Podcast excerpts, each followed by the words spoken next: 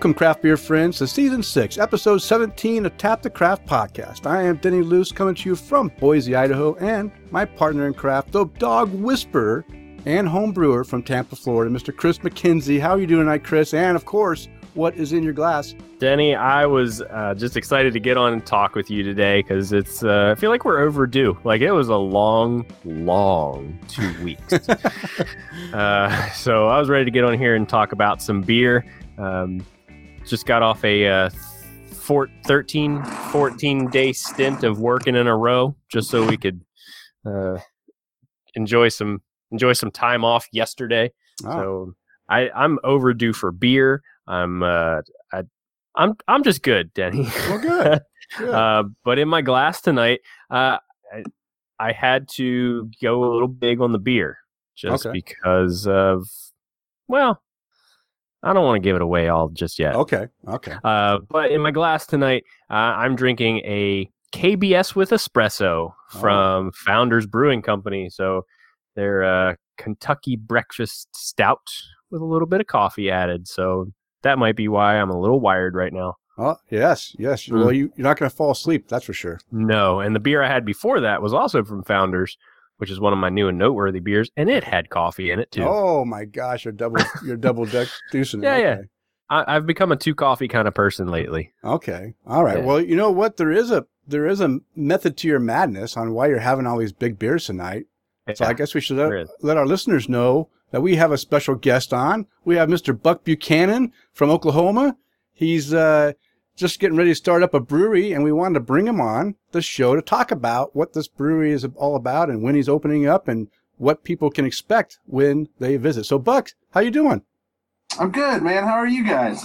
Well, we're doing fantastic. You know, Chris is over there, you know, kind of jittering from all the coffee, mm-hmm. beer. Yeah, I'm, I'm, I'm definitely impressed. Uh, I've noticed Chris has started drinking some bigger beers lately.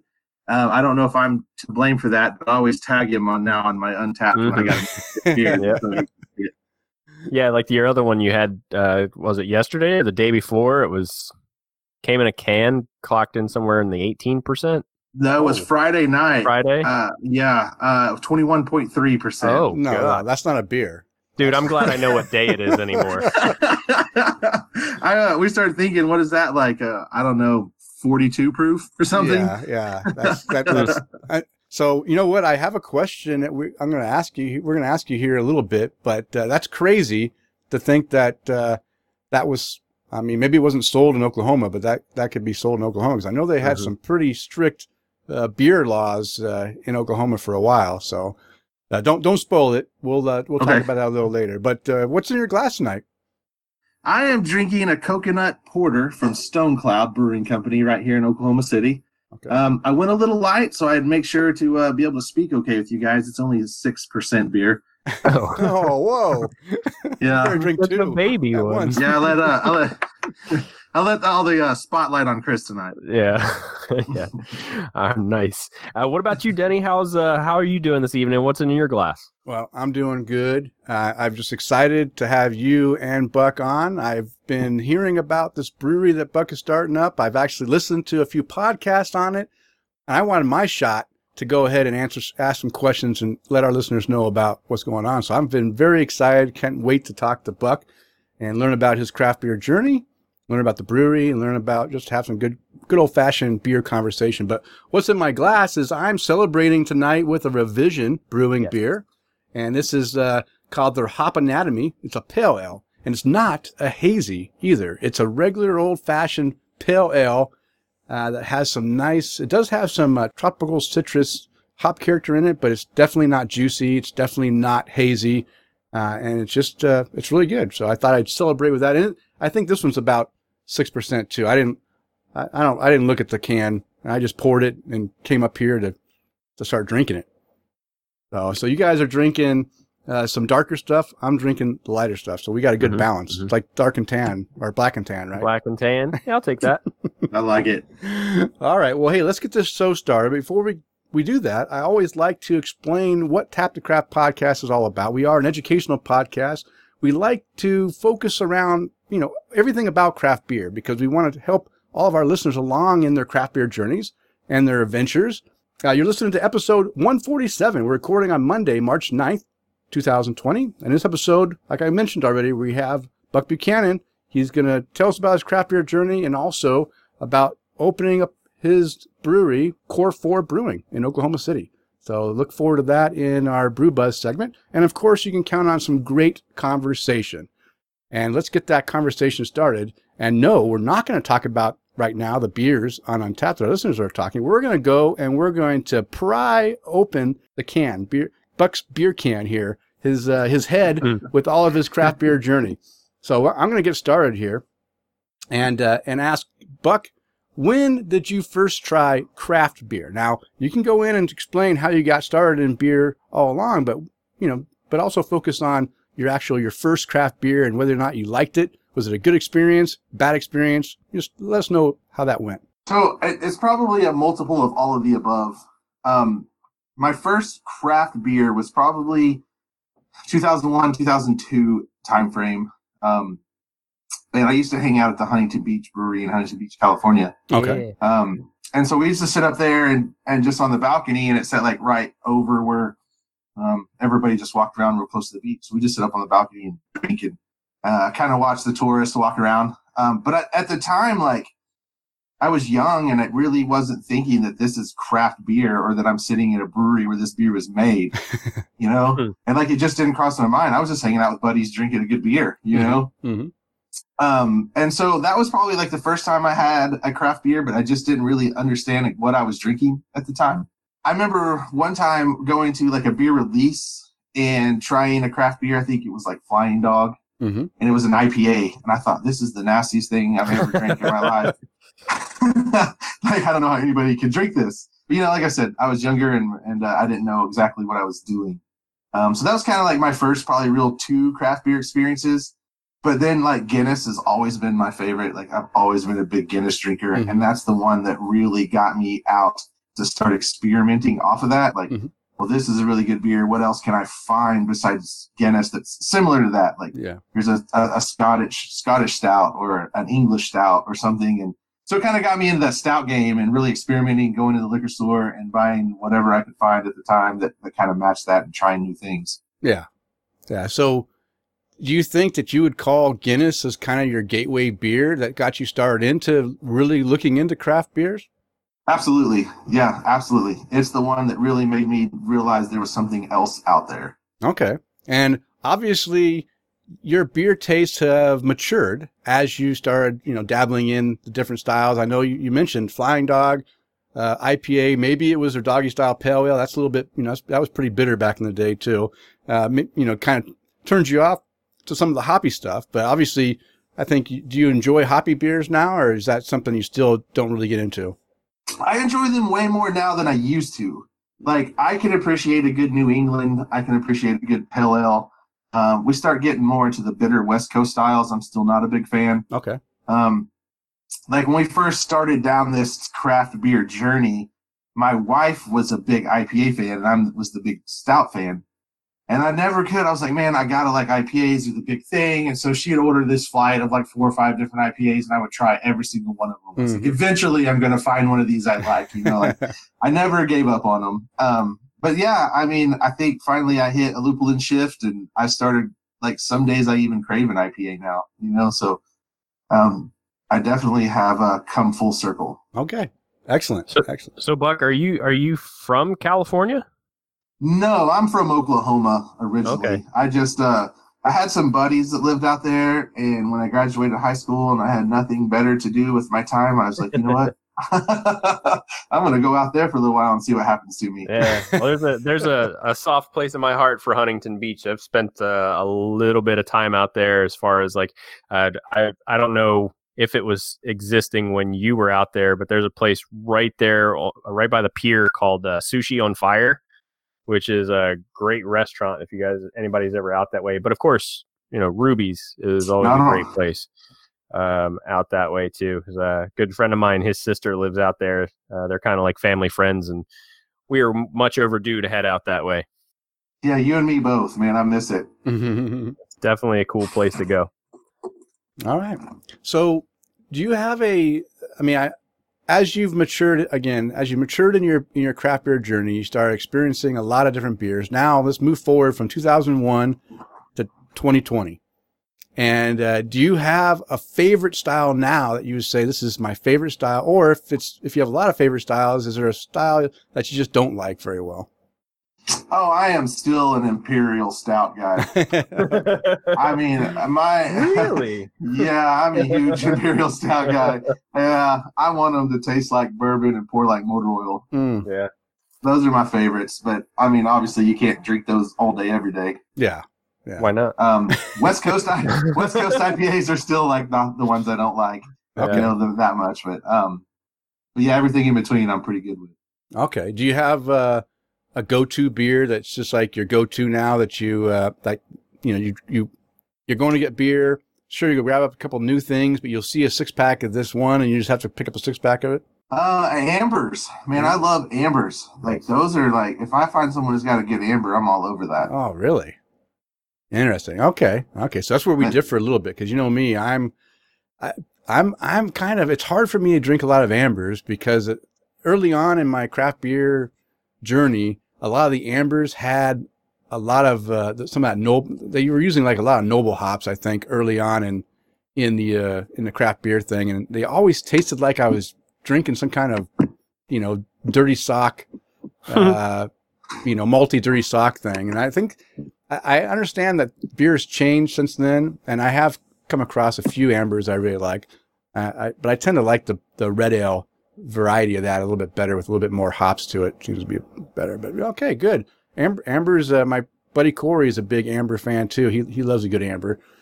All right. So you live in Oklahoma, right? And we we all know, like Denny mentioned a little bit earlier, there were some strict beer laws not too long ago. So could you tell us about how the craft beer scene has changed in Oklahoma? Yeah, absolutely. Um, forever, like it was, it could only be 3.2 percent, and now, um, so it was four point alcohol by volume, 3.2 alcohol by weight was the law.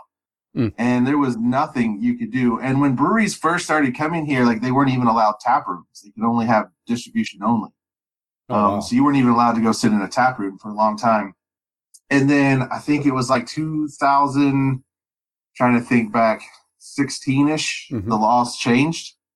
Um, and then they allowed us to go to start having tap rooms. Like you could still go in, you could still have, I have, uh, uh, you could still, like if you had a tap room, it, all, it could only be 4%. Like you Mhm. couldn't sell anything higher than that in your tap room. You could distribute it and make it. Um, and then there, then they allowed you to go like bigger. After that, they came out another law where you could then you could have go in the tap room and have the big beers, but then they had like liquor store hours. So Mhm. like you had to be closed on Sunday. You had to close by Mhm. nine. If you stayed open later than nine, you could only sell your three point two beers. Uh, yeah, so it was pretty rough there for a while. So a lot of these guys that were that were you know in the game early were, were really struggling, just trying to get anything going. Um, and then about three years ago, they finally passed uh, the law where they took all that away. Like they they gave us high point beer hmm and you know like the uh, craft beer association of oklahoma uh, really went in and pushed. They got the laws written. They, they they formed an alliance basically went up there and pushed for these laws to change. And they did and they changed for the better. And so now um it, it's it's pretty much game on for everybody. You can stay open you know you, you got to be closed by two in the morning but other than that you know you're you're pretty much good to go. You can make as, the beer as high as you want. Um there are still some laws as far as like grocery stores. Hmm like um i i think i want to say it's like 8% is the highest beer you can put in a grocery store um but they're working on a law to pass this year to, to at least where it'll match wine which is like 13 or 14% Oh wow. um in grocery stores but you can still go to a liquor store and get wh- whatever size you want Oh, really? so yeah it's Okay. been a it's been a fun ride and to be part of and to watch and you know it, it's been kind of crazy watching this happen like i never thought oklahoma would would change like it has and it, it's been fun to watch and be involved and part of this the history of the state yeah. as Yeah, far as I bet. alcohol laws are concerned I thought we had it rough in Ohio when we couldn't get anything over 12%. It was like, then that, that changed not too long ago, but then it was, uh, Well, now hard it's, up, what but was it? Sixteen percent now? Is what I, I don't think there is a limit. It's either it's either I thought it was want to say like twenty one percent might be the limit if there Oh. is one at all. But it's uh yeah, it but man, three three point two percent. That's it. And that law, that twenty, that law three years ago allowed, like, we weren't even allowed to have wine in our grocery stores. Like, Mm, you could have three point two beer, but that was it. yeah. And Oklahoma has quite a few wineries as well, so they all got together and pushed, and they got it where you could have you know, beer, higher point beer and wine in your grocery store. So That's good. That's uh, that's one of the things I always like about the beer community is that even though you guys are would be competitors with other breweries, like everybody's willing to work together. Yeah. eh, Now, it's great like that. It's the community is amazing. now, did you see when they changed the laws? Did all of a sudden a bunch more like breweries start to open up in in Oklahoma now that the law was changed? They, you know, they may have had a handful because nobody wanted to, you know, brew, and then all of a sudden you had a like a burst of of breweries opening be, just because the laws changed, or is, did you not see much of a change in the growth? Oh no! As soon as that law changed, it it, it, it was a burst. Um, yeah, there's been quite a bit. I mean, that being said, I think we still, I want to say we're in the high 20s, maybe low 30s in the entire state. okay, still amount pretty low. breweries- Yeah. Like we're probably like four, like 45, 46 in the country per capita still. Okay. Um, so there's still plenty of room, you know. Yeah. Yeah, good. Well, I, I mean, with with all the, I mean, we have when we talk about the brewery, I have another question later on about, uh, you know, about the the rapid growth across the country with craft breweries. Uh, but it's good to see that, yeah, you definitely were. Uh, I I can imagine that there weren't a lot of breweries that really wanted to open up early on, but once that law changed, now you're seeing that growth, and you may you may see that, you know, grow more exponentially than linear linearly because you know, there's so many people that, you know, might want to open small breweries in smaller towns in Oklahoma, and they can do that without having to worry about some archaic laws that can't keep a small business uh, operating. Like, I mean, that's ridiculous. You can't have your own tap room because that means everyone, everything that you sell is getting a piece of, you know, a piece of it's being taken away from you by that distributor. so, Right. Yeah, that was a big fight with the distributors, but luckily we came out on top. Nice. Good. So Buck, were you ever a home brewer? It was, yes. Do you Um, remember? Do you remember what your first uh, beer was that you brewed?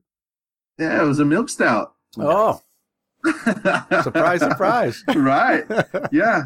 Those you can hide all the mistakes in a good stout. yeah.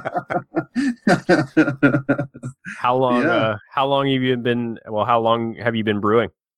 Me, just a couple years, probably three or four years now.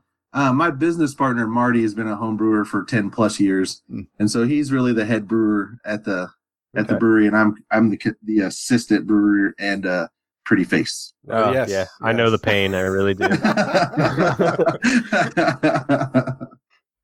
nice. All right. So if um, if you were able to name a beer, Buck, and I guess you guys will probably be doing that here very shortly, uh, what would you call it? Or pick one. well, I mean, I got a list. Like, it, it, no, no, no. kinda It's gotta depends- be. It's gotta be yours. Something special. Just you. You you chose the name. You don't, no matter what the other three owners say, you say this is what this beer's going to be. What would that be? Man, that one really puts me on the spot. or or maybe we do like top three favorites that you guys currently have. I don't know. Uh, What do you think, Kenny? I think my first that chocolate milk stout was called Uncle Buck's chocolate milk stout. Okay. okay, yeah, I like that. A little play on Uncle, Um, Uncle Buck. Yeah, I'm trying to think. Like, I made an ESB. I called it proper brassic, which means like you're super poor. Like it's like slang for super poor. uh, an Irish red, I would probably call it Patty, not Patty. You know, like Mhm. P A D D Y, not P A T T yeah, there you go. Oh, that's gonna know. be that's gonna be going around here in about a week now. that's already happening. Already. nice. uh, yeah, I mean, I don't know. Those are probably like some of the names that that of my home brews that I had. None of those have really carried over to the brewery, but Well, I mean, I don't know if you can tell us now. Do you have uh, one beer name that you guys are getting ready to show off that you really just you love the name of? that I love the name of. Mm-hmm. I've named them all, so they're like Okay. my kids, right? Oh, well, then Um, you got to pick your so, favorite kid. Uh, our right, our milk stout we call the disgruntled heifer. Um, which that one's kind of fun. We do a smash IPA called Single by Choice. Oh, I like that. Uh, uh, we did a white stout that like we aged on cocoa nibs, and uh, we named it Blanca Tatanka, Okay. um, like the Great White Buffalo. yeah. uh, we have an imperial stout that we did that we took third place in at a homebrew competition, and uh, so after we took third place, we called it "It's Bonafide" because now now we have a, a Yeah. medal for it, and Yeah. then you know it's a play on "Oh Brother, Where Art Thou." Mhm. Nice. Great movie. All right, I, I can already tell that I am gonna like like every beer you guys make because I love the names. You guys have creative names that I can really uh, get behind, so that's great. Well, you may not like the beers, Denny, which I'm sure you probably will, but you'll at least you'll at least cough up the money to buy them just Oh, because yeah. of the name. Yeah, yeah, I'm, a, I'm a sucker. I'm a sucker for a good named beer. Yeah, so you got at least two beers sold uh, anytime Denny and I come to uh, Oklahoma. Um, and and then how Buck, how do you rate your beers? Do you do it uh, kind of overall enjoyment, or do you do it by the style? Overall enjoyment, You mean the right way? Correct.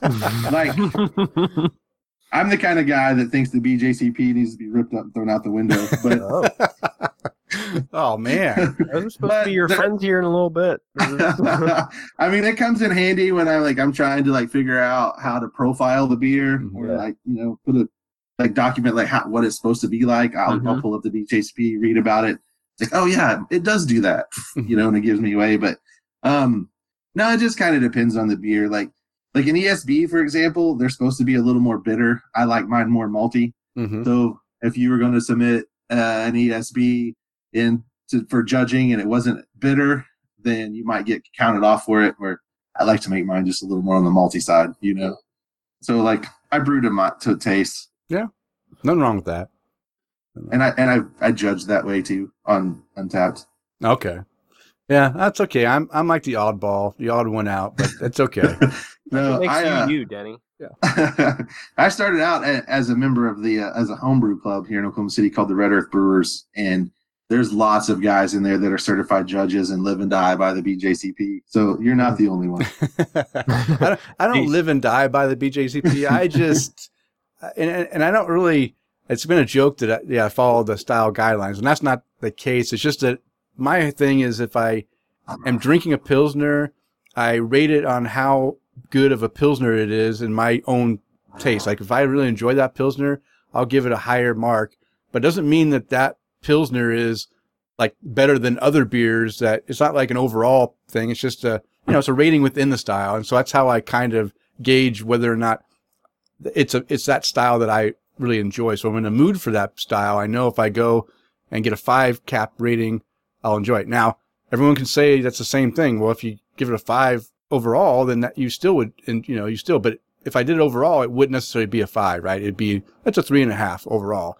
But for a Pilsner, it's a, it's a five. So that's how I can kind of justify to myself that, uh, of why I, I rate by the style. But I, I don't, I don't have all these style guidelines memorized or anything.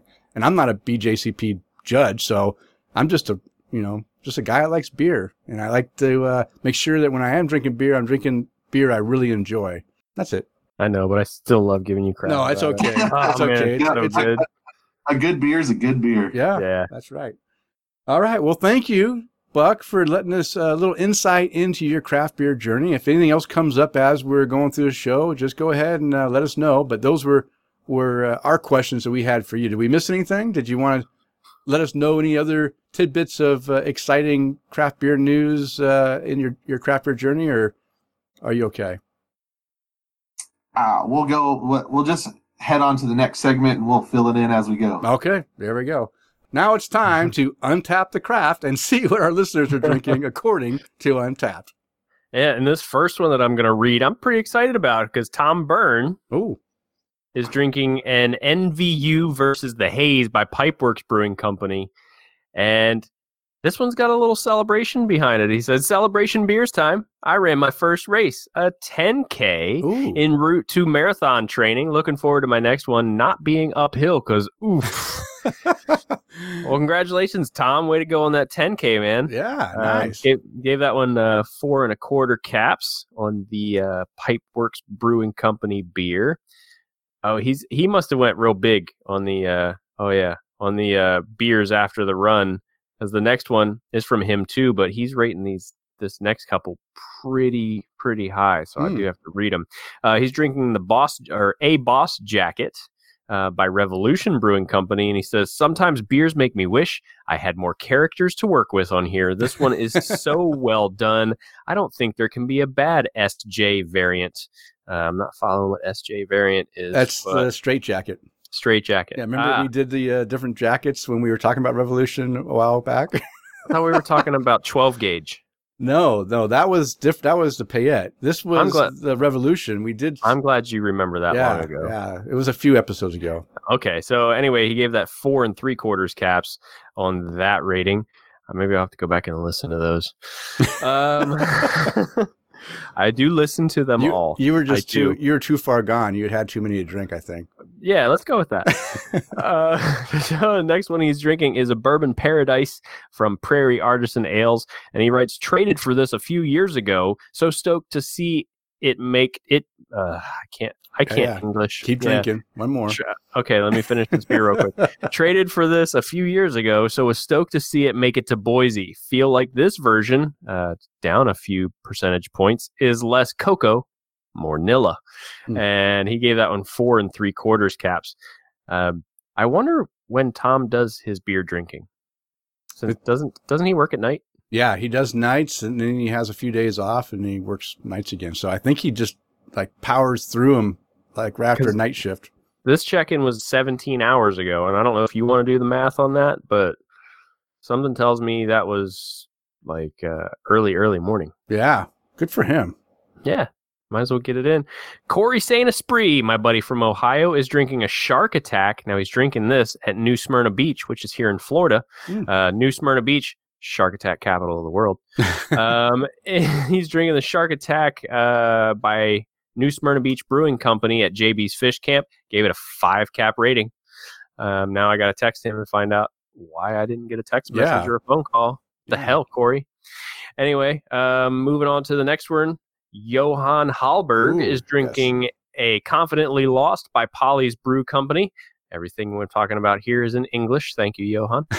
uh, three, three and three quarters caps on that one from seven hours ago. And Jeff Seiler is drinking an Ever Clever DDH by Bearded Iris Brewing. Mm.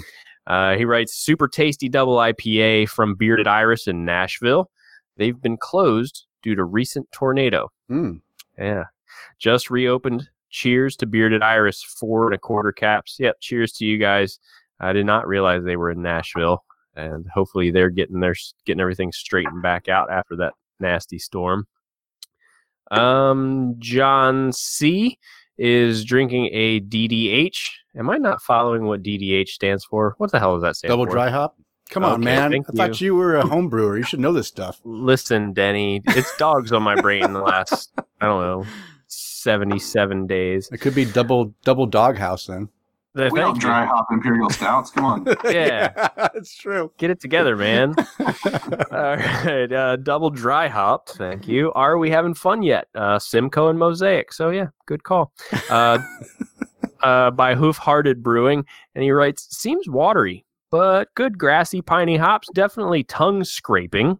Hmm. Light orange lemon. Uh, three and three quarter caps on that one. And moving up onto the next one, there's a lot, so we've got to go through and pick up the best ones.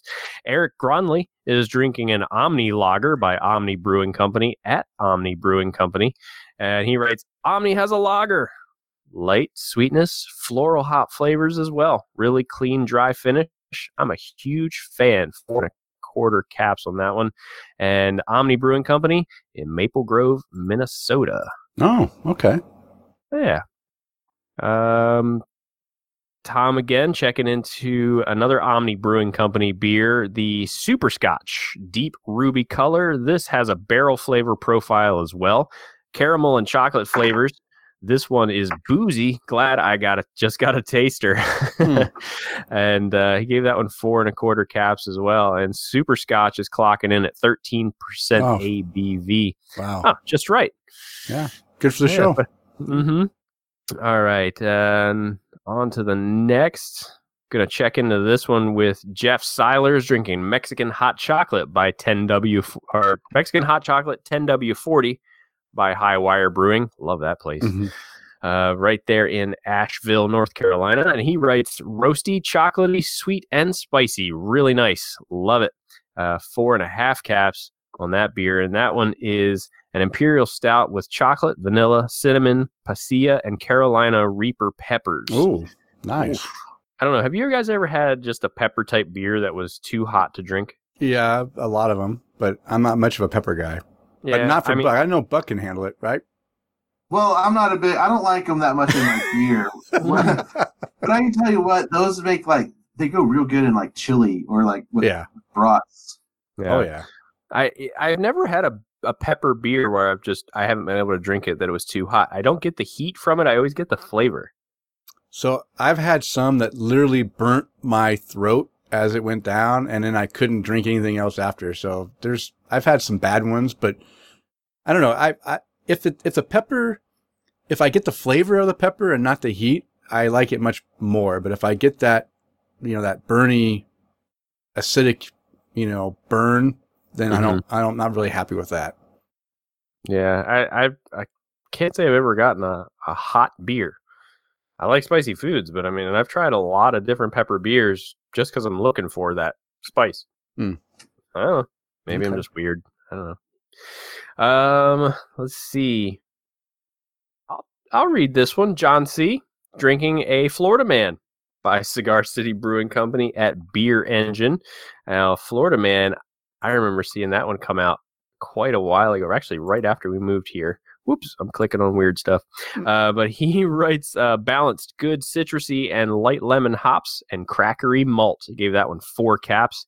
Drinking that at the Beer Engine in Lakewood, Ohio. And John is doing a lot of uh, a lot of drinking out in Ohio today at the Beer Engine.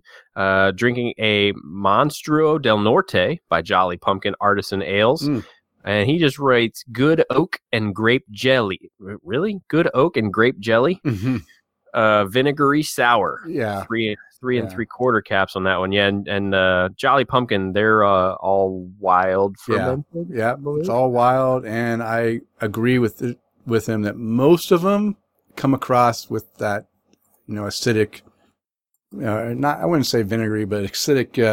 Uh, That acetic. yeah, really, Flavor? really strong. And I mean, it used to be that those were the sour ales, but there's so many. I think there's so many breweries now that can do really good, solid sour ales that don't, you know, melt the enamel off your teeth. That I think Yeah. I appreciate those a little bit more now, but they do have a few. I I- found that when I aged my Jolly Pumpkin beers, hmm they they seem to get a little bit better. I, from what I understand, aging it is supposed to make it more sour, but I find that it kind of mellows it out a little bit Okay. myself. Um, Buck, tell me about the whole coconut and what you're doing drinking it at the Walmart Photo Center. Oh, yes, I'm that guy. Yeah, good. me too. yeah, it's really nice porter. It's got a really good coconut flavor. It's not too boozy, or it's just got a nice. I mean, it's a good porter. It's No. nice little coconut flavor on the finish that makes it taste real nice. I like it. I'm gonna I'm gonna ask for a cap rating because you didn't put one. So Yeah, I don't usually with my local breweries. Just being in the industry, I don't even want to mess with Oh. it. You know. don't so I just put it up right. If it's right. one from somewhere else, I'll rate it. But uh, I if being around local, I usually don't rate them. that's fair. That's fair. Yeah, you don't want to stir up the pot too much. Right. Right. Um, and last but not least, and I just clicked refresh. Uh, John C is drinking a shab. I can't read that one. It's in a different language. Um, you can do it. yeah. Sh- it, well, they don't even look like English letters. That's where I'm. Why I'm sticking here. The Champus Weeb, uh, from Freigeist Beer Beer Culture Beer. Yeah, that's what I'm going with. Beer culture. You're right. Yeah. Freigeist Beer Culture uh, at the Beer Engine, super dry and champagne like Great Brett and Grape, four and a quarter caps on that one, and one more refresh just for good measure. And that is what everybody's drinking. Wow. Nice. Nice. Well, you know what, Buck? We're not letting you off the hook here. So surely you have had some uh, great beers in the last week or so, maybe two weeks if you can't, if you haven't drank much this week. Uh, what you have any noteworthy beers you want to let our listeners know that they need to go out and try? Man, I, there's a new brewery just opened up last week in town called Broke Brewing, and their tap room is super neat. It's done all up in like like 70s, like almost retro disco style. Like mm-hmm. kind of makes you feel like Studio 54. Um, it's all wood paneling and uh, the guy who owns its company, he owns a speaker company, or his family owns a speaker company. So they have high end speaker system in there. So the sound was really nice. And um, they did a, it was an Irish dry. Um, it was called Old Money. And it was 7.6%, which is really high for an Irish dry stout. Um, but they poured it on nitro and it, man, it just, super creamy and it came out super well. And I was really impressed with that beer there. Nice. Nice. I, if if we weren't having you on the show tonight, I was going to do a basically I was going to do a, an episode kind of you know because St. Patrick's Day is right around the corner, and I thought you know what we'll do some some uh, Irish dry beers, some stouts, some reds, some you know some things that we you know maybe maybe combine a couple different styles into into one show, but uh, but hey, we have you, so we'll have to postpone that till next uh, St. Patty's Day. That's how. Right, that's how talk, much you talk, were. Talk about the best ones you drink on St. Patrick's Day. Next, next okay. Yeah, if you can remember those. Anything but a green beer. Yes. Yeah. Yes. No, Thank no, you. No green beer. Okay, that's it. That's the only one that you can uh, remember off the top of your head. I mean that twenty one point three percent. I don't. It was called a DR stout. It was from Coop Ale Works, which is right here in Oklahoma City, and it was just a small batch. They just had their eleventh year anniversary here, and so they did this twenty one point three percent uh, stout, and then they did a thirty percent like peanut butter ale. And I didn't get my chant my uh, hands on that peanut butter cream ale or whatever it was they did, but I heard it was still pretty good for thirty percent. Uh, man, that thing was. For, you know, I say it was twenty one point three, but man, it wasn't near as boozy as you thought. It it was real middle of the road. Like, I mean, it's me and my wife drank that crowler, and we we couldn't have drove anywhere afterwards. So I'm glad we were home, but it was definitely a good beer. Yeah, yeah, yeah. So yeah, those are just. I'm telling you, those are a little bit, you know, high for me. I I don't know. I at that point it becomes i mean even if they hit it really well i just think that you know you drink one glass of i mean you had a crowler right so you had a glass and you guys weren't feeling you guys were feeling it after one glass each that i mean that says a lot that that beer was way way strong 30% is crazy it's that's that's hard that's hard distilled liquor right there mm-hmm. and they were just one-offs they did for their anniversary but that man I, I was really impressed with it okay all right then. So, uh, Chris, I'm going to go first. Is that okay? Absolutely. Okay. So I have a I drank quite a bit of beer since our last show. I've been uh, you know taking advantage of some uh, some new beers in the town, but I only picked three that I want to talk about tonight because we do have uh, you know we have a guest. We have it might I don't want the show to be too long for him, but the first one I'm going to talk about is uh, from Odell Brewing. I don't talk a lot about Odell Brewing out of Colorado. Um, a lot of times for me, they're hit or miss on, on whether or not I, I, I, you know, I enjoy the beer or not. But I'll tell you what, I really enjoyed this beer. It's their barreled treasure imperial stout. And this is a, a big 22 ounce bottle of, of imperial stout. Uh, it has coffee in it. You know, we're on the coffee thing. Uh, has chocolate, you know, cocoa nibs and it was barrel aged. And it was barrel aged, uh, bourbon barrel aged, but it was but that was like the the most that was that was the buried treasure I think in this beer because it really didn't come out strong in the flavor. It was really subdued in the finish that allowed me to enjoy the other flavors in there. The coffee was a little bit strong, but not too too bad. I still got some of that chocolate in there and I still was able to get some of that roastiness. And then in the finish, I just had, you know, as you as you drink the beer and you kind of such you know you kind of have that aftertaste. That's when I really got that bourbon barrel, uh, you know, bourbon oakiness and uh, and uh, vanilla character out of that beer, and I really enjoyed this one. I gave that a four and a half cap rating. So if anyone out there can uh, get a hold of this beer, I recommend going and grabbing it. It's really good. And the other one I had was uh, a, a beer that I've been aging since 2015. I, I bought three, I think I bought three bottles of this beer back in 2015. It's from Pelican Brewing in, on the out uh, in Astoria, Oregon. And this is a, a, English barley wine. It's called the Mother of All Storms. And I've talked about this beer before because I think I've had two other bottles before. And this one is from 2015. This is when this one released. And I was really afraid that I might have let it go too long because this is again, this is these beers are a little bit expensive at 25 bucks a, a bottle. Uh, and I was like, you know what? Did I just blow this expensive, you know, fairly expensive beer by aging it too long? I popped it open. The first thing I heard was a nice psst. I'm like, oh yeah, it still has carbonation in it. That's, that's a positive thing. I pour it. It still has bubbles. Uh, didn't have much of a head in there, which is okay. But then I started drinking it and man, this beer was perfect. I think the five year aging was just what it needed because this was so smooth. Uh, I, I, think it, I don't remember the, the ABV. It was, it was over 13%, maybe 15%. I can't remember. But, uh, the characters were were still pretty decently represented. Uh, and again, I think as you age an English barley wine, especially, those characters just get enhanced, right? You're going to get more of those those English malts uh, characters, that toffee that toffee character, and and and and stuff in there. And I I'll tell you what, I really like this beer. I didn't get any oxidation notes, no papery, no sherry notes at all.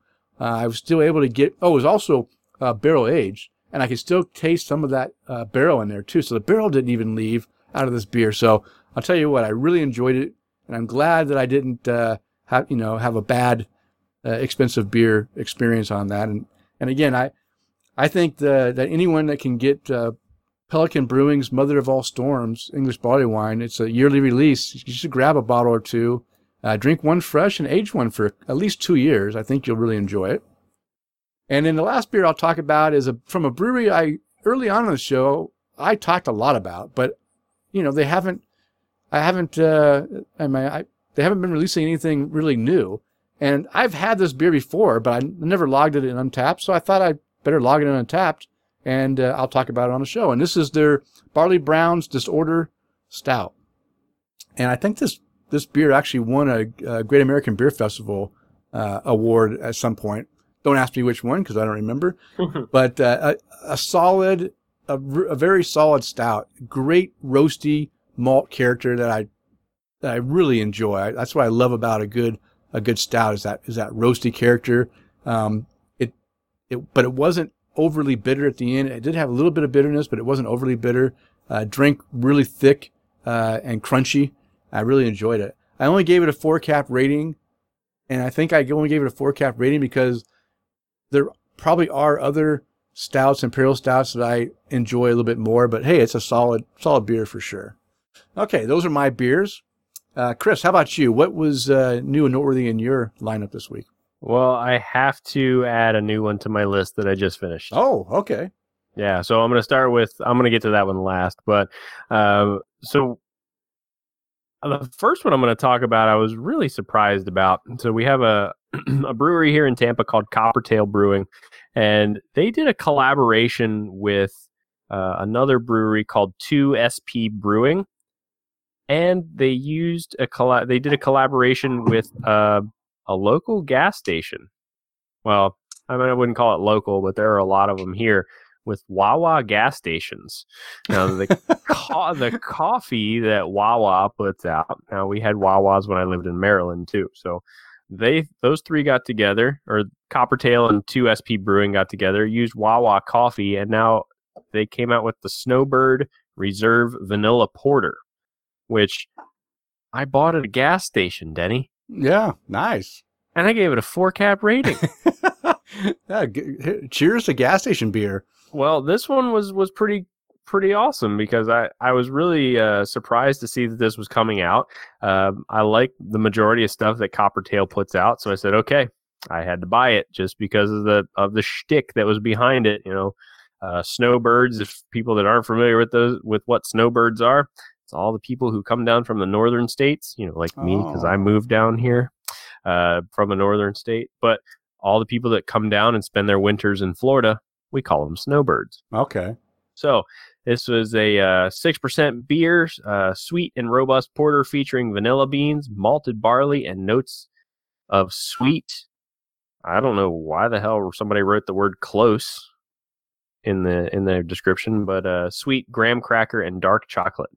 And this was it was super simple beer, nice coffee flavors, a little on the malty side. There's some roast in there. I mean, it was just good. I'm hmm. just buying it from a gas station. I was really surprised about this. I gave it four caps, and uh, I was really, really pleasantly surprised. Um, the other one that I had, or the second one that I had, was from Founders. Their uh, Frangelic Mountain Brown, which was a hazelnut coffee infused beer that, according to their description on Untappd, it was a one off beer uh, created in the Mountain Brown series for their tap room in 2007. But I guess they just made it again uh, because everybody liked it so much. um, but it was um, it was definitely very coffee up front with some uh, some hazelnut flavors and some nutty flavors in there. It was a little on the sweeter side, and uh, ended up giving this one a four and a half cap rating. I was surprised this nine percent beer disappeared as fast as it did. Hmm. So it was uh, very easy to drink and just very good. So that was my first coffee beer that I had this evening.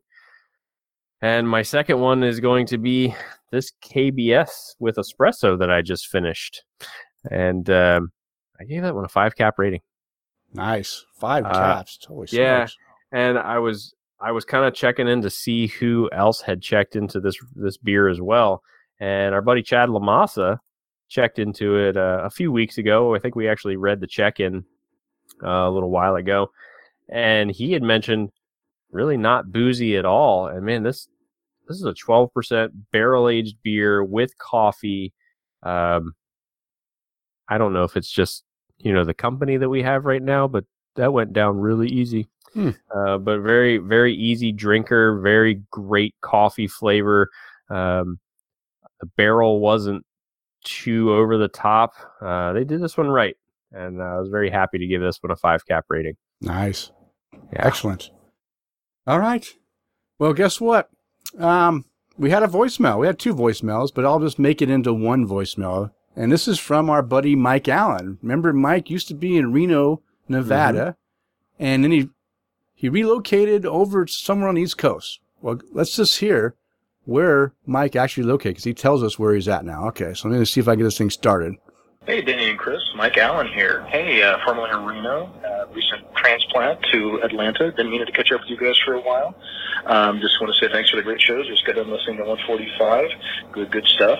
Um, wife and I moved to Atlanta about uh, three months ago now. Just uh, kind of starting to immerse ourselves in the beer culture and uh, and uh, you know kind of see what's going on here. Found a lot of good breweries around this way. And starting to get some bottle shows and, and that kind of thing going here. Um, Chris, I heard you comment about coming to Tampa one of these days in the near future and uh, meeting up, and I'd love to do that. I don't have a date that I could do it just yet, but absolutely, I'll be in touch. We can work something like that out. But anyway, I just wanted to say hi and kind of check in with you guys. And oh, forgot. Also, love when I have one of those stickers too to, to put on some some bottles and stuff. So um, yeah, to get some of those my one of those my way. Okay. Let me go to the next one. Hey guys, Mike again. Sorry about that. Got uh, distracted by a, a, work call coming in. Um, that said, yeah, I'd love to have one of those stickers you guys are doing, so I can paste that out there and uh, you know kind of get the word out about the, the show.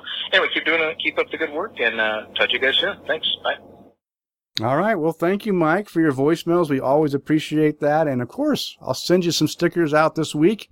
I've already sent out my first bunch from the last show, and I'll just send out the next, well, one, I guess. And maybe I'll send some out to you too, Buck, if you want to uh, paste some of our stickers on your uh, on your new brewery.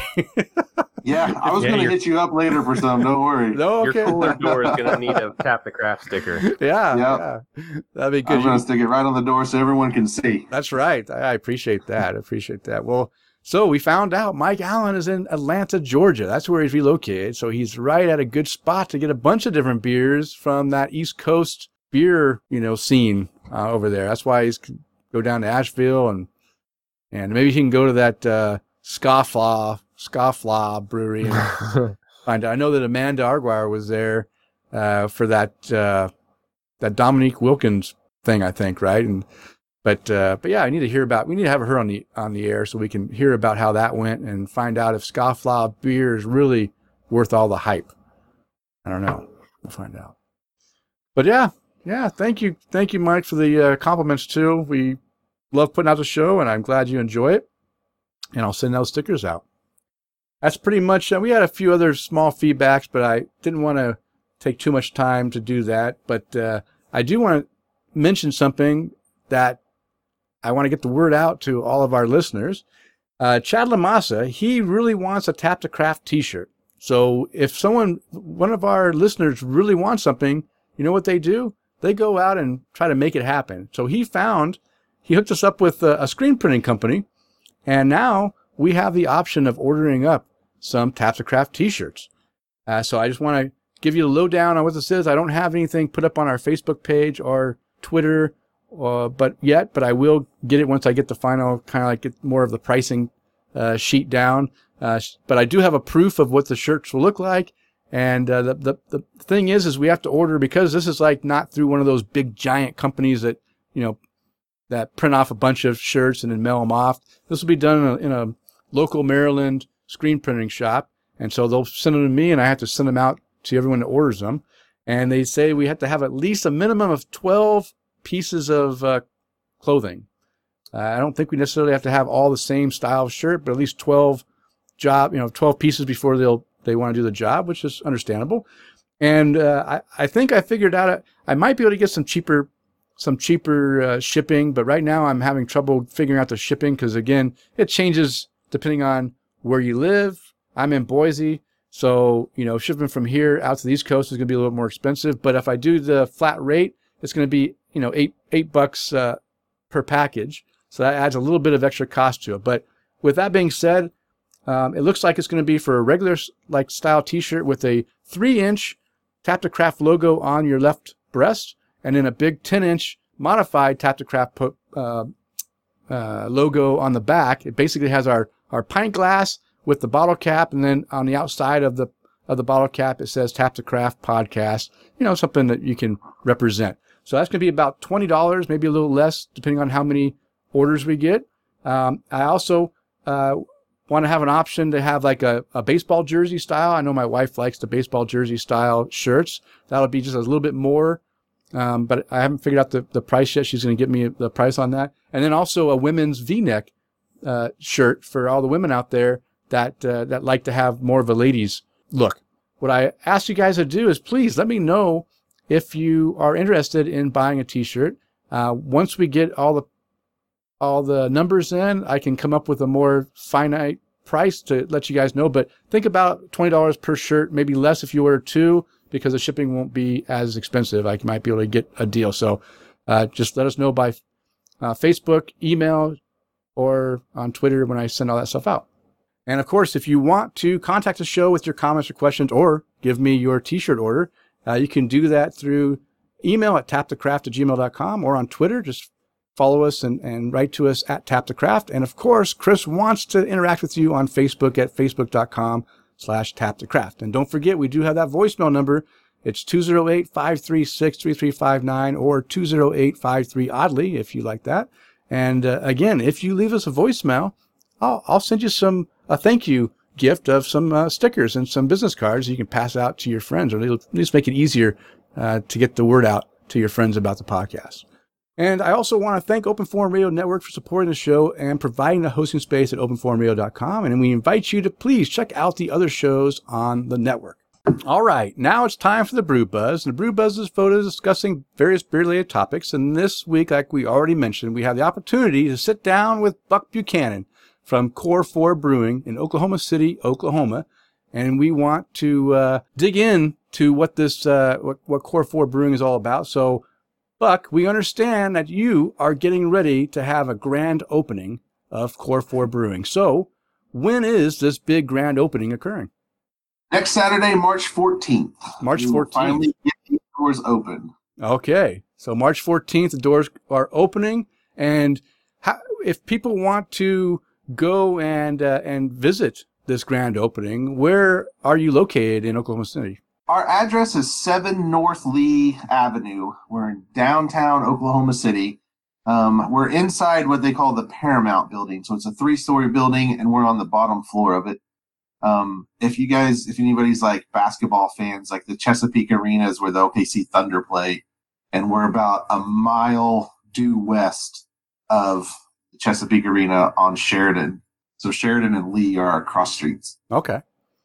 Okay, cool. So how did you guys go about picking this location? I mean, uh, it sounds like it's pretty pretty nice if you're close to some uh, sporting event uh, arenas. But did is this an up and coming neighborhood? I mean, I'm, I'm, not familiar with Oklahoma City, but is this an up and coming neighborhood? That's going to be uh, a lot of you know other like minded businesses are going to come move in, and, and you're going to have a lot of foot traffic and a lot of people coming to do other things and be able to you know enjoy your beer and and uh, and food. Yeah, absolutely. Um, so like Oklahoma City used to really be hubs into like what they call Bricktown, and that was like the commercial area. And in the last couple of year, years, we've kind of been outpacing Bricktown and going out into like different communities and revamping communities. Um, so this is kind of the next one. It's called Film Row. Um, and what it is was back in the 1920s and 30s, it was the central hub for Paramount Pictures. And so Paramount Pictures owned a lot of buildings down there, and that's why it was called Film Row and so they stored a lot of the films there. Um, actually, in our building, it still has one of the oldest uh, movie theaters in the state. Oh. Uh, from back in the 20s and 30s. Um, so a lot of really cool features that came with the building, like um, like our our grain room still has the big, huge, heavy vault door from because it was an old film room, and I mean, if you remember um, Inglourious Basterds, that movie Inglourious Basterds, yeah, where yeah. they like all the film catches on fire and they burn down the whole movie theater. Like, that's not how it right? Okay. So they had to keep everything in big fireproof rooms, and so there's a lot of character uh, to the facility because of old the old doors and old film vault storage rooms and stuff. So it's really neat. Okay. Um, cool. But yeah, I mean, we looked all over Oklahoma City. Um, all the other the areas that were coming up. Some other breweries are popping up in other areas, like this place called Automobile Alley. And uh, we just finally found one that matched kind of what we were shooting for and kind of matched the, the price range we were looking for yeah. and just kind of fell in our hands. Okay, good. Yeah, it sounds like, uh, I mean, that's what it, I, so many breweries early on, uh, when were getting started, a lot of times, like you mentioned, you need to find something in your price range. You need to find something that's going to be able to accommodate what you plan on doing in, in the current and in the future. And, uh, you know, a lot of people, don't have the money necessary to go ahead and build something from the ground up to, to meet their needs. So they have to try to find something that, that that's already pre-built. And so many breweries that I visited, they they build that first initial location in an industrial area, right? The worst, in my opinion, kind of like the worst place you could build a brewery because now people have to go, you know, out of the way into the back, uh, you know, industrial area uh, where all it is is a bunch of auto you know, auto shops and things that are, you know, back here and there's no parking and, you know, it's kind of, uh, you know, not to, not convenient to people. And I'm glad that now it seems like breweries are starting to try to find locations that is like a, a spot that people want to come visit, right? Not just that they have to go visit because that's where the brewery's at. So I'm glad you're able to find one of those spots. That's nice. It is, and right in the area where we are, um, like even in the same building we are in, are multiple other places that that will draw people. Like, mm-hmm.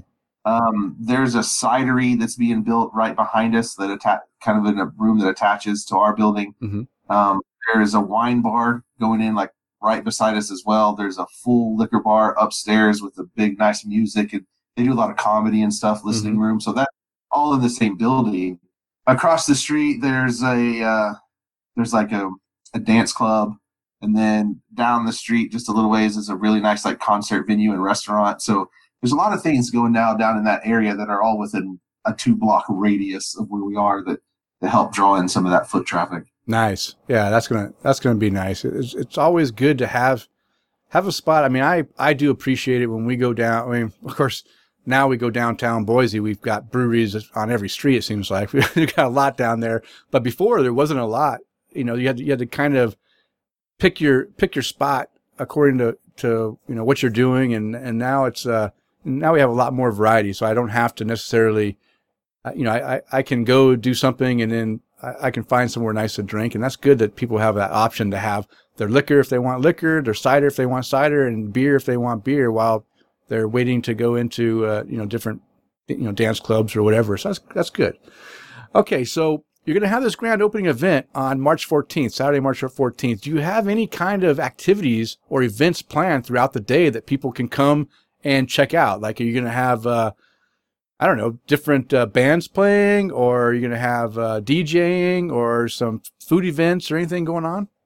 Absolutely. So, uh, me and my business partner are both musicians, and like we we were in a band together for a long time and so music is is really a backbone to who we are. Mm-hmm. Um, so we've got four different musicians playing that day. It's going to be more like acoustic style.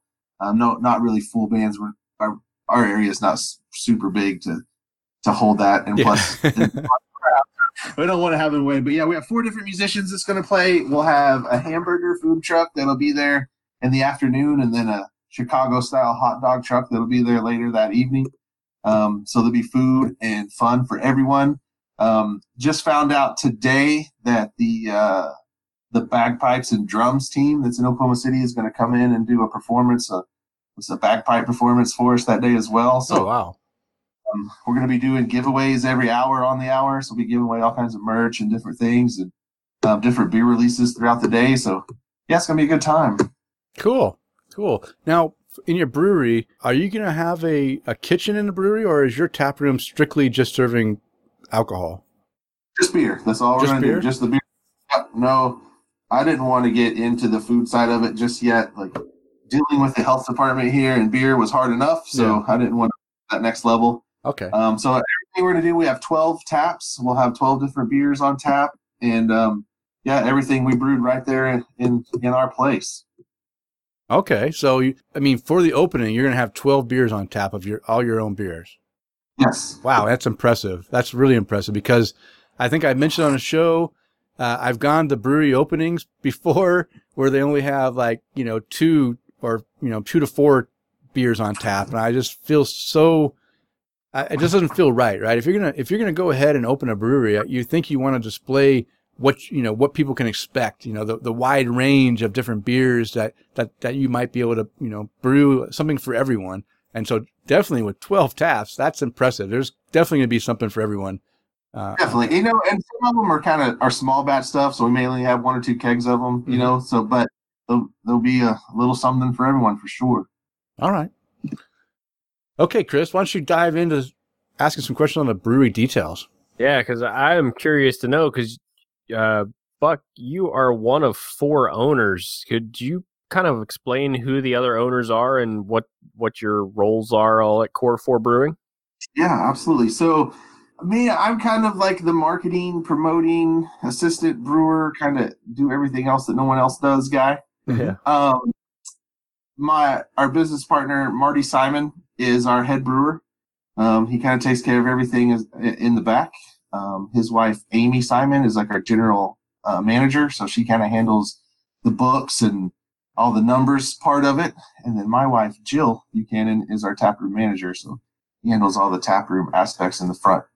Um, so yeah, that kind of, uh, we make up the core four. Okay. oh, it, all right. And then, and then will the brewery be your full-time job or will you keep working outside jobs?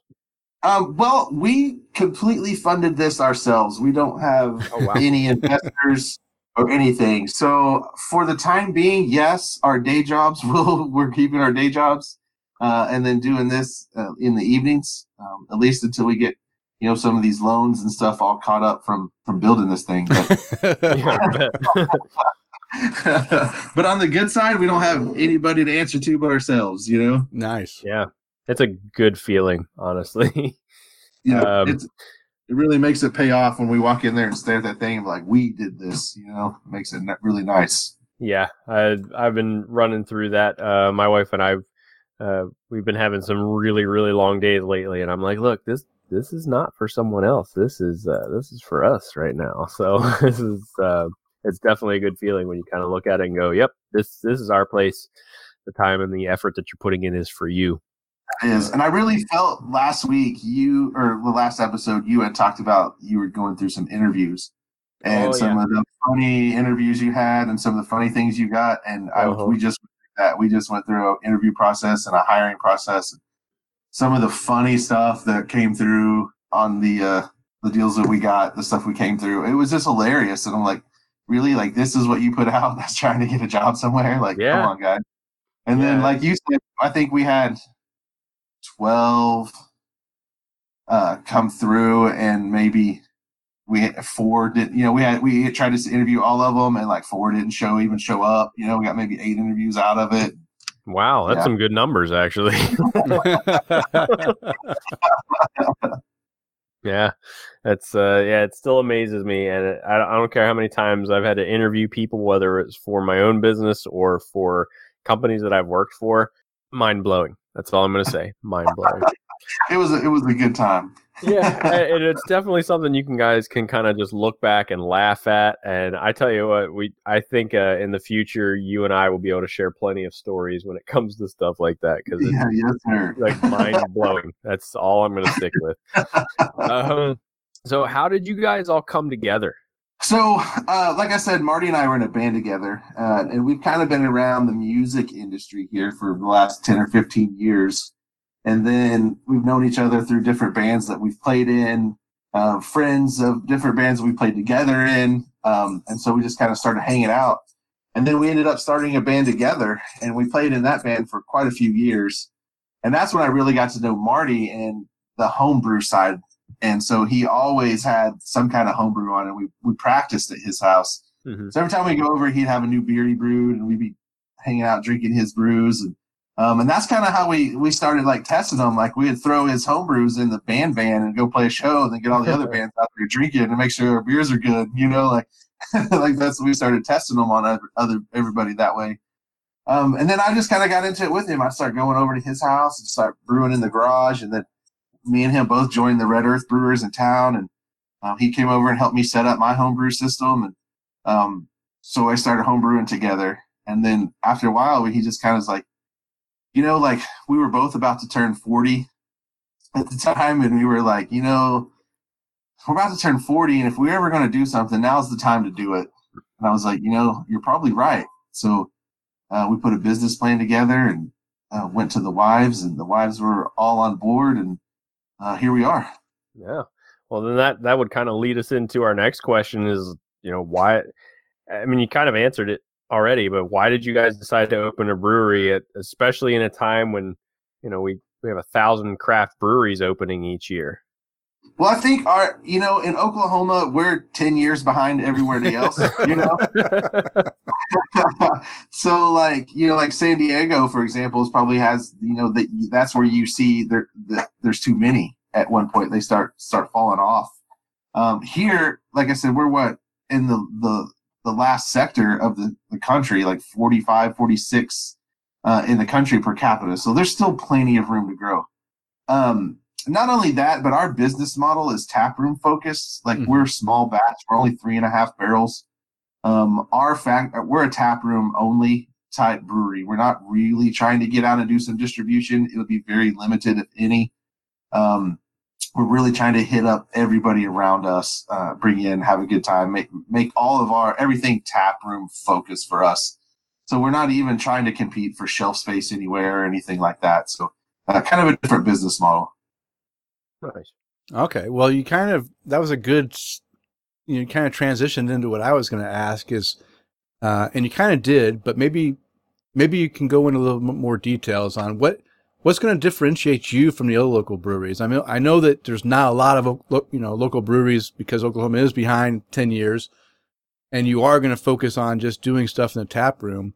But do you have anything you know that you have ideas you have that are different than what what other breweries are doing, or or things you've seen uh, done in other areas that, that you want to incorporate into your tap room that you don't see in Oklahoma? Man, it's a good question. Really, uh, the main thing is that like most of the breweries I think that ha- are around us right now are are more distribution focused. Like they have a tap room, they like to have people come in their tap room, but they're not really doing tap room only releases. Mm-hmm. You know, they're um, and I think that's being small batch the way we are. That we're going to be able to do some really off the wall, off the cuff type beers, something a little more out there to bring those people in. You know, like not a lot of them are hit the music scene yet, so yeah. have some you know, really hit that local music side of it. Um, we're really doing a lot of push right now with local musicians. We're bringing some in to do like collab years with musicians and do like releases when they play, like different different ideas like mm-hmm, that that we're mm-hmm. messing up with right now. Yeah, yeah. Is by any chance is there is there any kind of music festival that goes on in Oklahoma City, or is it doesn't have anything like that? I mean, like I, I mention it because I've seen how the we we have a, a local music festival that happens this month. Every month, uh, it's called Treefort here in Boise. And a lot of ind- it's all focused on independent artists from around the world, and they all kind of come into Boise for a week, and they're playing at 17 different venues all at the same time. A lot of times, and people just come from all around the world to come to Boise and listen to these independent uh, musicians. And so that that type of uh, of music festival brings in a lot of of people into different breweries, and it's a huge time for uh, you know for breweries to to be able to showcase what their beer can do and bring all these new people in to really you know get a following. So does Oklahoma City have any kind of festival like that, or if they don't, is that something that you might like you know think about in the future about trying to sponsor? Yes, uh, Oklahoma City does not have anything like that. Um, we have talked about it. It's kind of we've thought about game plans and putting it together. We have a really large parking lot, mm-hmm. which most you talked about earlier. It's hard to find parking, um, and it's free parking. Um, that we that our landlords are completely open to do whatever we want in nice. there. So we have talked about that. Um, Norman, which is just about 20 minutes south of us, where the University of Oklahoma is, they have a huge independent music festival there called Norman Music Fest. Mm. Um, and and they do and it's like 30 45 you know i say 20 30 minutes probably south. Um, tulsa is a huge music community. Oklahoma city really lacks in that. Um, but yeah and we know that so we're all about trying, trying something you know in the future. It's definitely in our game plan in the future. Yeah no no that's good that's good because i think um, I, I mean almost all the the local breweries here in the area have uh, you know they, they have music. They have the same thing your guys are talking about doing. You have, you know, small acoustic, or maybe, you know, they might have one little amp or whatever. It doesn't, cause all these places are kind of small. So you don't want to amp it up too much, but, you know, they're always having these uh, independent music acts coming in and playing and, and it is nice. I enjoy going and as long as it's not too loud, I enjoy the music. But if they start to, you know, crank it too much, it, I tend to, I'm an old man, so I can't handle this loud noise anymore. But yeah, that's, luckily we have like a it's it's an outside. It's not outside. It's inside, but it's got a big glass garage door and it's separated from mm-hmm. us. And put some walls out there, and it's got fans and a heater. So it's kind of like being outside, but you're really inside. Yeah. And so we're gonna set up the music at. So if it's a little loud or you're not into it, you just come through some glass doors, come into the tap room, sit down, and you, yeah. you have a separate. So kind of if you're really into music, you can sit out there and listen. And if you're not, you can come in and it doesn't bother you. So okay, nice. Yeah, that's cool. I thought of another question that I didn't write down, but it came across when uh, when Chris was asking questions. I just remembered what I wanted to ask you because you this is this brewery is not your main uh, you know your main job. You guys are still going to try to work work your jobs at least for the the short term. Maybe maybe you might find after six months that you got to have focused uh, full time attention to the brewery. But because it's it is a part time, I mean, I won't say I don't want to say part time. It's a full time job on top of a full time job. Do you have limited hours? Are you gonna be open seven days a week or uh, three days a week, or you know, what kind of hours are you going to be open as in the beginning, and then what do you plan on working up to? Right now, it's five days a week. Okay. Um, we're like three or four o'clock. We haven't quite decided to do nine o'clock on Wednesday and Thursday. Um, we're going to open at noon on Friday, and we're going to open at noon on Saturday and Sunday. Um, probably Friday and Saturday closes open. You know, it's kind of question. You know, mm-hmm. we'll close at ten. Depends on how busy we are. You yeah. know, maybe it's midnight. You know, um, Sunday's probably around seven. So, um, yeah, we're going to open a little later on Wednesday and Thursday, and then really push Friday, Saturday, and Sunday. Okay, yeah, that makes sense. You don't you don't want to overdo it because you guys, you know, you you don't want to have to uh, to have too much staff outside of yourselves because that's more overhead you got to come up with, and you don't want to overburden your your guys' uh, abilities too. And not to mention, if you're going to try to keep 12 taps on at all times, you're going to be brewing a lot of beer. That's all we've been doing for the last couple of months is just constantly brewing. As soon as one fermenter drops, we're filling it full of something else. Yeah, yeah. So that brings me. You you already mentioned that you have a three and a half barrel brew house. Is this a brew house you bought uh, used from another brewery that was upgrading, or is this something you bought new? We bought it brand new from Blichmann. Oh, nice. Wow. Nice. Okay, That's so all electric. Super, Super. shiny. I know, right? It's pretty. yeah, it looks good when it comes in, and we are so like, like loading that thing off the truck and getting it through the doors. You're like scared to death. Like, yeah, no, Don't scratch it there. yeah, yeah. Once you get the first dent or scratch in it, then it's like okay, it's it's used and old now. Then you can relax though. You get that first dent in it or that scratch, and you're like, okay, we can we can just chill out a little bit. it's done. We're good to go now. Yeah, it's got its character now. Then you can start putting stickers and shit all over it. You'll fine. Melt off. so um, so obviously you guys are have been brewing on this for a while now. How how long you been brewing with the new uh, brew system? uh, as soon as we got certified through the TTB. oh wow. Yeah, so as soon as we became legal and, and everybody certified us so we could start brewing. So it's been um well, it's been a couple months since back probably November, December. Oh, okay. Wow. So you guys have a lot of time on on this thing. Yeah, I mean we've had this property we signed the lease October of 2018. Oh. Um but it took us a long time. We we had to completely rezone the building. It, it was zoned for commercial, and we had to uh, zone it for light industrial. So that was like a little over a four month process just to get the building rezoned properly. And then once we went through all that to get our zoning, and then the, the city would give us our building permit, then we had to get all the, the contractors hired, get everything in there, and then we had a little issue with some of the plumbing that took us a little longer than normal and it's been so i mean it's been one hurdle after another you know we jumped so many hurdles we named a beer jumping hurdles There you go. That's a good. That's a good one. That's a good one. Okay. So so now we've we've already heard that you guys are like brewing up a storm. You've already mastered the brew the brew system, which is great. Making great beer off of it, upgrading. You know up up you know up uh, the capacity from your homebrew kit that uh, uh, that was being used to now uh, a three and a half barrel system. So that's good. So you you got your beer brewing, but as we all know, the limiting factor in how much beer you can have is your fermenting, you know, is your storage and fermentation. So, uh, how how many fermenters do you guys have, and what are the sizes? And and is there, do you believe you need to have more in, in the near future? absolutely right now we have two Oh no, that's Uh, not three and a- enough. uh, we just ordered a third one um, but they take a couple months to get here so it'll be here in may we'll have our third one no we need at least at four minimum to really keep yeah. up with what yeah, um, yeah. So yeah, we yeah. well, So our third one will be here in the next like two months, and then uh, one you know when we get the, we start making some money, we'll get that fourth one ordered. Okay, But um, yeah, that's our main focus right now is to get more fermenters. okay. But you know, at seven thousand dollars a piece, they're not easy to come by. that's true. That's true.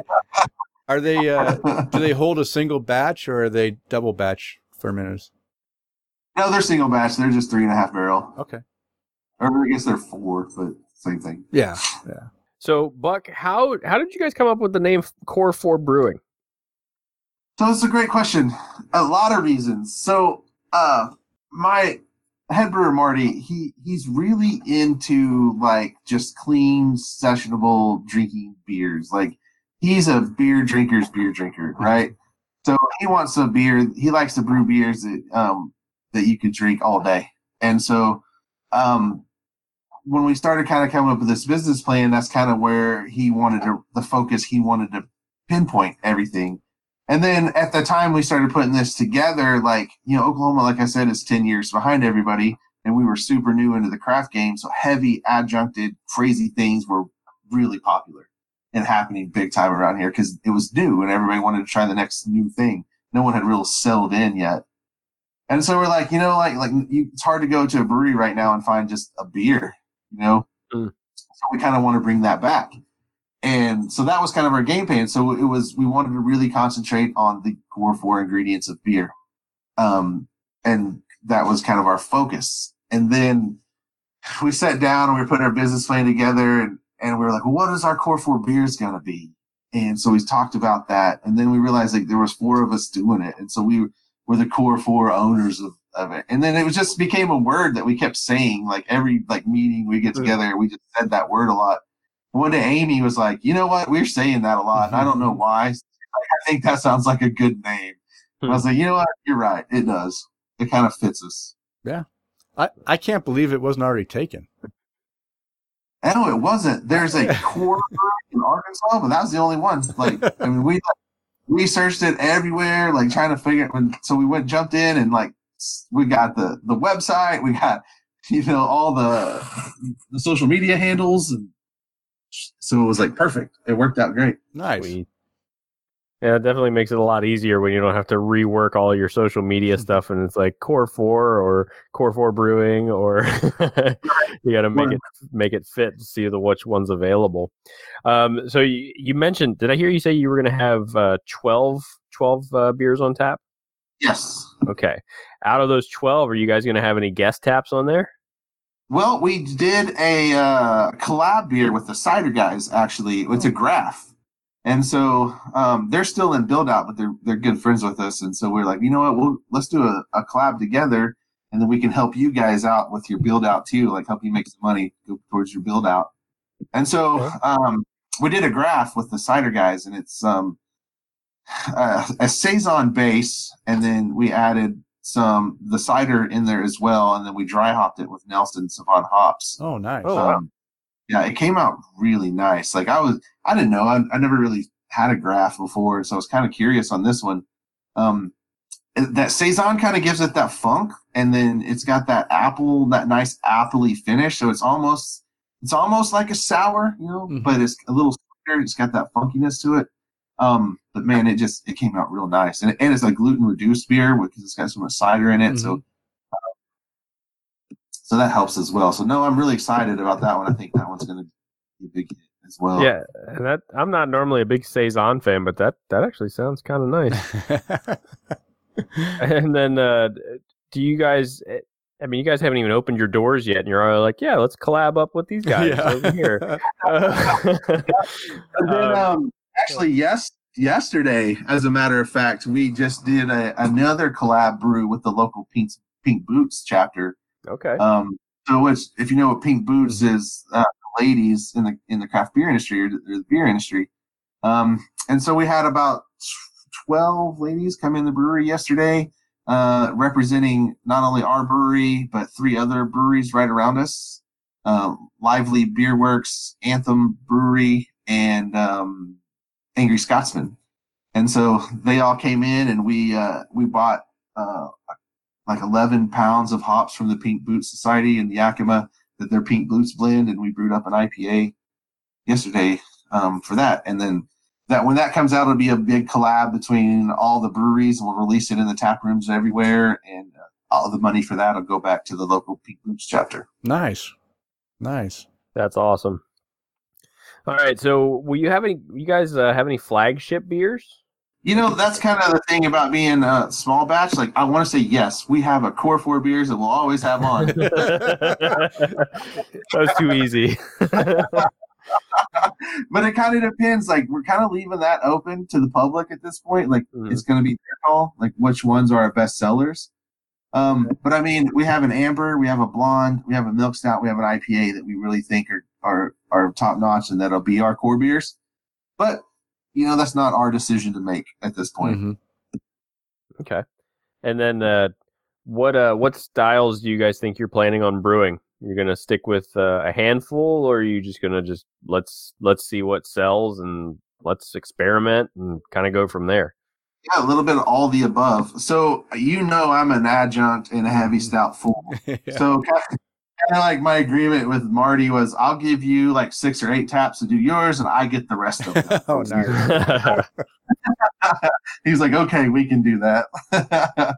so these the first like couple that were you know for the release are, are really just like quick turnaround light beers that we just were trying to brew to to fill tap space. Um, some of the the odder ones that we have, we have the white stout that I was telling you about that we aged on cocoa nibs that came out really nice. Um, we did a Scotch ale. Um, we did a peach Hefeweizen. Mm. Uh, we did an imperial stout that we you know we did with um with with bourbon and oak chips. Um, so those are kind of some of the the uh, you know the ones that stand out just a little bit from your standard ones. Um, but we're also, you know, like I said, the, the blonde, the amber, the milk stout, the IPA. Where uh, we got a porter that we'll be doing, uh, a pale ale, you know, and then we have that graf as well. So, and what is what is a? You said it's a graf. What is a graf? That's the it's it's uh, it's a beer made with cider. So okay. it's, it's call it a graf. See, we learn something new every day. Okay, cider guy told me, so I believe him. okay. of course, as soon as you said that, it's I'm, I'm it's a cider beer hybrid. I'm I'm the, on the Google machine going, okay, what is this? How do we what what what does it entail? But uh, it's, it's like you said, it's a cyber a cyber a cider. I love beer. A cider beer hybrid. Um, this brings together the best of beer and mead into one fermented beverage. And for cider makers, the lesser known drink Graf achieves similar harmony between cider and beer. That's mm. pretty cool. I like that. Yeah, and so yeah, and then we we um we pitched beer yeast on it, and so man, it came out real nice. Yeah, sounds good. You know, you know, Chris is going to make a trip up to see you because you said peach Hefeweizen, so yeah. you know he'll be there. Hey, big peach Hefeweizen fan. oh, dude, anything anything peach, I am completely excited about. Yeah, we brewed that one for a festival and because uh, we had to have some a one off for like the VIP, and it was a hit. Like everybody loved it, and we're like, nice. Like, so we, we kept that one around. nice.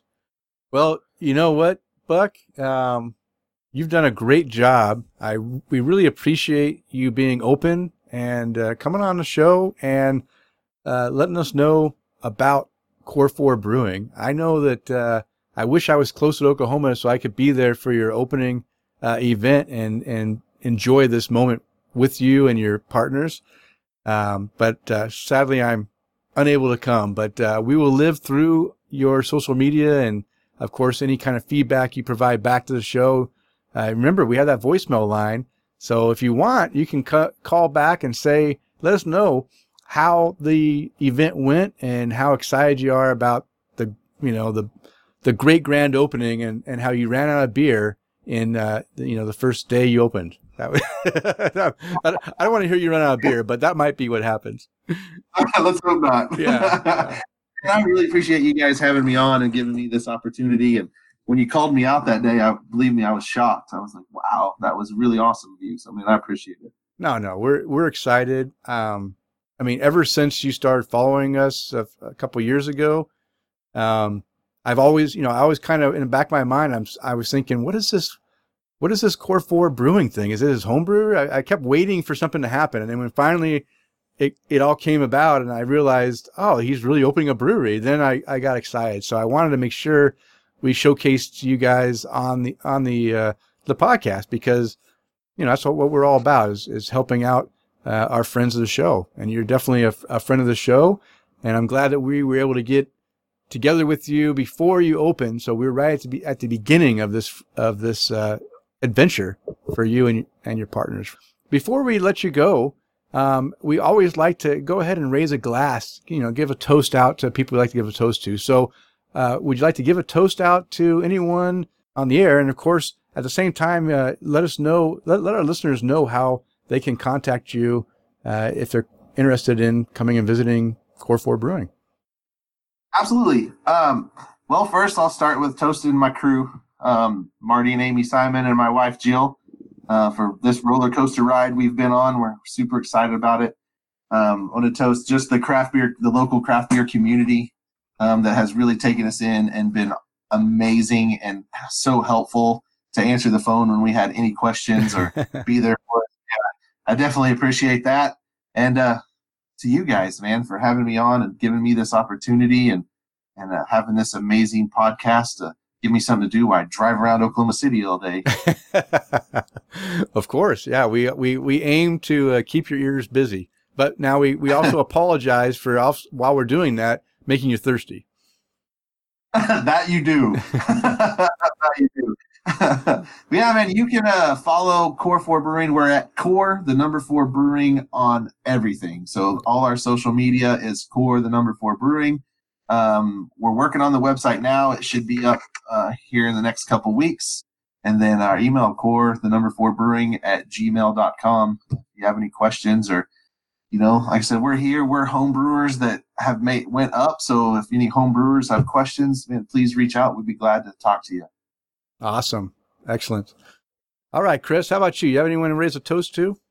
Yeah, I definitely want to raise a glass to my dad today. My dad, Rodney McKenzie, is turning 62 years no way. today. Yeah, it's his birthday oh. on uh, March 9th. I got on the phone with him just before we started recording, but dad, I just want to raise a glass to you and tell you happy birthday. And fortunately enough, I'm going to see him, my brother, and a lot of my family right down here in Florida this coming Sunday. Oh, so nice. So we're looking forward to spending some time with with family. I, I don't think I've seen my brother in about three years. So oh, it's uh good reunion. It's definitely a little overdue. So cheers to you, Dad. I love you, and uh, we'll see you soon. Yeah, yeah. Cheers, Dad. Uh, happy birthday. You know what? Cheers to uh, Johan Halberg. It's his birthday too. Imagine nice. that. You guys share a birthday. Uh, yeah, I uh, raise my glass to Johan, uh, 50, 50 years old today. He's he's a youngin, youngin, compared to your dad and me. Although he's only, I'm only a few months older than Johan, but that's okay. what, Johan and I have a, a a pact when he's he wants to come to the U.S. eventually, and when he does, uh, I'm going to fly out to wherever he's at so we can meet up and have some beers uh, and enjoy uh, his visit to the U.S. So well keep keep me in in uh, in mind with that too because uh, I'd kind of like to know when that would happen. Okay, well. of course I'll let you know. Hopefully it's uh, after this whole coronavirus thing disappears and and uh, I finished paying off all my medical bills from my wife's surgery and my surgery. It's a it's a rough year. 2020 has already started off rough, and I had two surgery bills to pay for in the first month of the uh, of the year. So that's not that's not good. But um, hey, just get it out of the way now. Yeah, yeah, get it out of the way. Now the rest of my uh, year, I can go to the doctor whenever I want because it's paid for. So I bet. All right, and Buck, hey, I got to raise a glass to you, my friend. Uh, I'm really excited for your adventure. Like I already, I already mentioned it, but I just want to reiterate. Um, I get giddy when I think about uh, my, you know, my friends and and listeners. Uh, you know, my co-host started his own brewery and it's doing very well. And I, I, I believe that you, uh, you have spent the time, uh, you know, having a couple years to get this thing going. You guys know what it took and you guys are prepared to make this thing successful. And I'm very excited to see your success. So cheers to you. And, uh, thank you, sir. Yeah. And also St. Patty's Day is the 17th. And so cheers to all uh, the Irish out there. I'm part Irish, so I can cheers to that. Uh, don't drink green beer, but drink some Guinness. I uh, I love some good old fashioned Guinness. So cheers to that. And also, yes, mm-hmm. and of course, being a former serviceman, I always want to raise my glass and thank all those who have served and who are currently serving in the U.S. military services, protecting our freedoms. Uh, you know, we wouldn't be able to do this without, you know, freedom isn't free. So you got to have uh, some sacrifice, and those men and women out there are sacrificing for our freedom. So cheers to you. I hope you are able to return home safely to your families very soon. And Chris, why don't you go ahead and give a, a, a toast to our sponsors? Sure. I want to raise a glass to B Cups, the supplier of outdoor craft beer cups, for partnering up with us. And I encourage our listeners to go visit their site at bcups.net. That's bcups.net or you can go check out the other things that they have going on at fermentedreality.com and check out the world's first full line of style specific plastic beer cups for people on the go. Whether you're hanging out by the beach, on the and by the pool, yeah, see, it's good beer. Uh, whether you're hanging out on the beach or by the pool, hiking in the wilderness, or even enjoying some boating, B cups are great for any place you can't use standard glassware. Also, you can go visit our friends at Tavour. It's at Tavour.com. You can use the promo code TAPTheCraft, which is all one word, and it will give any new user a $10 credit after they spend $25. And you can find the beers mentioned in the show in the show notes located on the show post at openforumradio.com and if you'd like to follow us on social media, I can be found on Twitter, Instagram, and Untappd at Loose Screw. And Chris, how can our listeners follow you? So you can find me on Twitter at Chris underscore McKenzie82 or Untappd and Instagram at MCK1345. And of course, you can always find me on our Facebook page at facebook.com forward slash tap the craft. And we already heard you can find Buck and the brewery at Core 4 Brewing, at Core 4 Brewing on Twitter and Instagram and on Facebook. Is that right?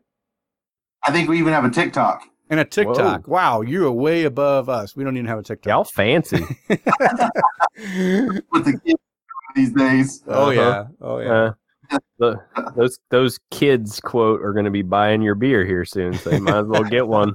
That's true. That's true. All right, it is last call. It's time to bring the show to a close. We want to thank you for downloading and listening. We ask you to please tell a friend, and of course, subscribe on iTunes, Stitcher Radio, TuneIn, Google Play, and of course on Spotify. We've been hitting it up big on Spotify, so go get those Spotify downloads or however you listen to your podcast. And as a reminder, we release a new show every two weeks. Now go out there and spread the good word of craft beer. Cheers. Cheers.